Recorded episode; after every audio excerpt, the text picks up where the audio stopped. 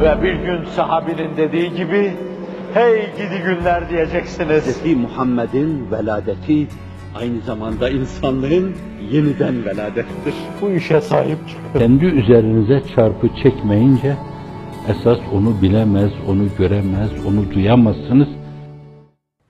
Müminin hedefi doğruluk, sadakat, istikamet olduğu gibi, muhabbetullah, muhabbetü Resulullah olduğu gibi, aşkı iştiyak olduğu gibi, mümini o noktaya, o zirveye ulaştıracak şeyler de bence ona yakışır yöntemler, yollar, argümanlar olmalıdır.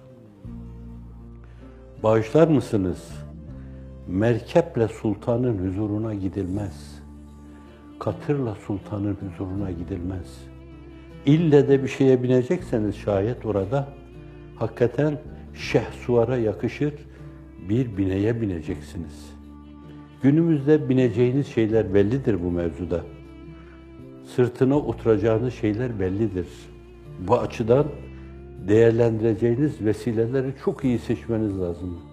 Karşı tarafın taarruzda, tecavüzde, tasallutta, tagallutta, gasp etmede, çalmada, çırpmada, müminlerin mallarına el koymayı meşru sayıp, kanuni bir hak sayıp mallarına el koymada bütün gayri meşru yolları meşru saymalarına, fetvalarla bunlara cevaz vermelerine ve bu davranışları İslam adına yapmalarına karşılık siz kılı kırk yararcasına sütü yoğurdu birbirine karıştırmayacaksınız. Her şeyi ayrı tutmaya çalışacaksınız. وَلَا تَسْتَوِ الْحَسَنَةُ وَلَا السَّيِّئَ Bir de bundan onu anlayın.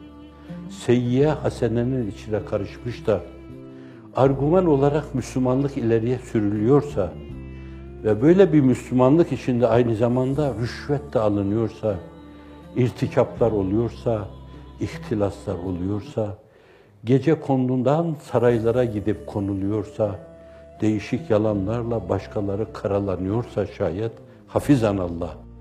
Bu öyle bir alçaklıktır ki, zannediyorum ahirette teraziye konduğu zaman terazi bu günahı bir hak dostun ifade ettiği gibi tartarken kırılacaktır. O nefsini sorgulama adına kendisi için diyor. Bu günahlarla beni tartarsa Hazreti Deyyan, kırılır arsayı mahşerde mizan diyor. Öyle şeylerle gitmeli ki oraya, arsayı mahşerde mizan sizin sevabınızla, hasenatınızla, faziletlerinizle, meziyetlerinizle. Benim şahsi mülazam, oradaki mizanın mahiyeti uhrevi aleme ait. Kudretin tezahürü ve tecellüleriyle meydana gelmiş. Çünkü o dünya, kudret dairesinin tecelli ettiği bir dünya. Bura kudretin yanında hikmetin tecelli ettiği, bir bakıma esbabın esas müessir gibi göründüğü bir dünyadır.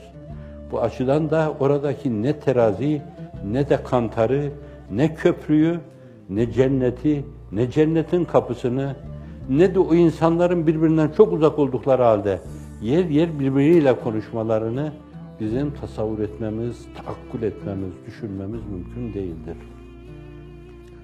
Hak dostu diyor ki, beni bu günahlarla tartarsa arsayı mahşerde kırılır mizan diyor. Evet öyle insan olmalı ki sevabı öbür tarafta mizana konduğu zaman peygamberleri katmıyorum. Onlar çünkü kıstas üstüdür. Onlar hiç mukayeseye gelmez. Sizin en büyük insanınızın yani Ebu Bekirlerin başım ayaklarının altında kaldırım taşı. Ömerleriniz başım ayaklarının altında kaldırım taşı. Osmanlarınız, Alileriniz başım ayaklarının altında kaldırım taşı radıyallahu anhum ecmain. Evet, bu açıdan bunlar hakkında bir kısım mukayeselere gidebilirsiniz. Ama Enbiya-i İzam onları bilemeyiz. Zaten onları sevaplarıyla, haşa olmaz mesavileriyle, olmayacak mesavileriyle tartma gibi bir şey de söz konusu değildir. Ama onların dışındaki herkes bir yönüyle orada mizandan geçecektir. Rahman suresinde tekerrür eden dört defa ilk sayfada tekerrür eden mizan, ferdi hayat içinde denge, içtimai hayat içinde denge, aile hayatı içinde denge, Müslümanlığı yaşama mevzuunda denge, sosyal münasebetler mevzuunda denge, ahirette denge, hayrın ve sevabın muvazeneye tabi tutulması mevzuunda denge, denge, denge.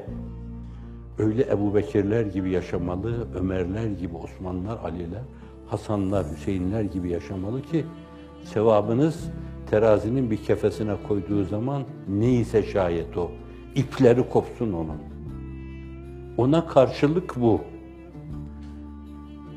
Bir yönüyle böyle bir şeyi oluşturmanın zemini, tarlası, bağı, bahçesi de burası. Yolu, koridoru, laboratuvarı da burası. Araştırma merkezi de burası. Burada siz kendinizi öylesine derinlemesine bir araştırma aşkı içine salacaksınız. Sonra bir ulaştırma iştiyakı içinde çırpınıp duracaksınız. Araştırma aşkı içine salacak, ulaşma iştiyakı içinde çırpınıp duracaksın. Ektiğim bu şeyler beni o iştiyak ufkuna ulaştıracaktır. O görme ufkuna ulaştıracaktır. Mülahazasıyla yaşayacaksınız. Ne ekerseniz onu biçersiniz. Türk atasözüdür. Ama bunu hadislerin ruhuyla da, Kur'an'ın ayatu beyinatının ruhuyla da telif etmek her zaman mümkündür. Dünya bir mezrayı ahirettir diyor Hazreti Pir. Ve bu yönüyle izafi ona sevgi duyulabilir. Zatından dolayı değil, oranın mezrası olması itibariyle. Nasıl mezrası olmaz ki? Dünya dediğiniz şey bütün sistemlerle beraber Cenab-ı Hakk'ın efali subhanisinin tezahürüdür veya tecellisidir. O efali ilahi ki Cenab-ı Hakk'ın esma-i subhaniyesinin tecellisidir. O esma ilahi ki Cenab-ı Hakk'ın sıfatı subhaniyesinin tezahürüdür. Ve bütün bunların hepsi zat-ı vahden gelen, keyfiyeti bizce meçhul, değişik ışık tayflarından ibarettir. Her şeyi olduran, oluşturan, kare kare oluşturan, adeta bir sinema şeridine yerleştiriyor gibi yerleştiren ve size onu bir bütünlük halinde bir temadi ile esasen arz eden, sunan, arz biraz aşağıdan yukarı olur. O sürçü lisan oldu, nuanslarına dikkat etmek lazım.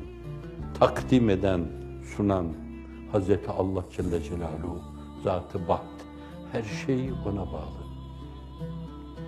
Bu yönüyle burada öyle şeyler ekmeli ki insan orada diken biçmesin. Sürekli kendi düşünce dünyası tarlasını timar etmeli. Bir tane dikenin çıkmasına meydan vermemeli. Timar edilmezse bir bağ ve bahçe çalı çırpı sarar, haristan olur diyor.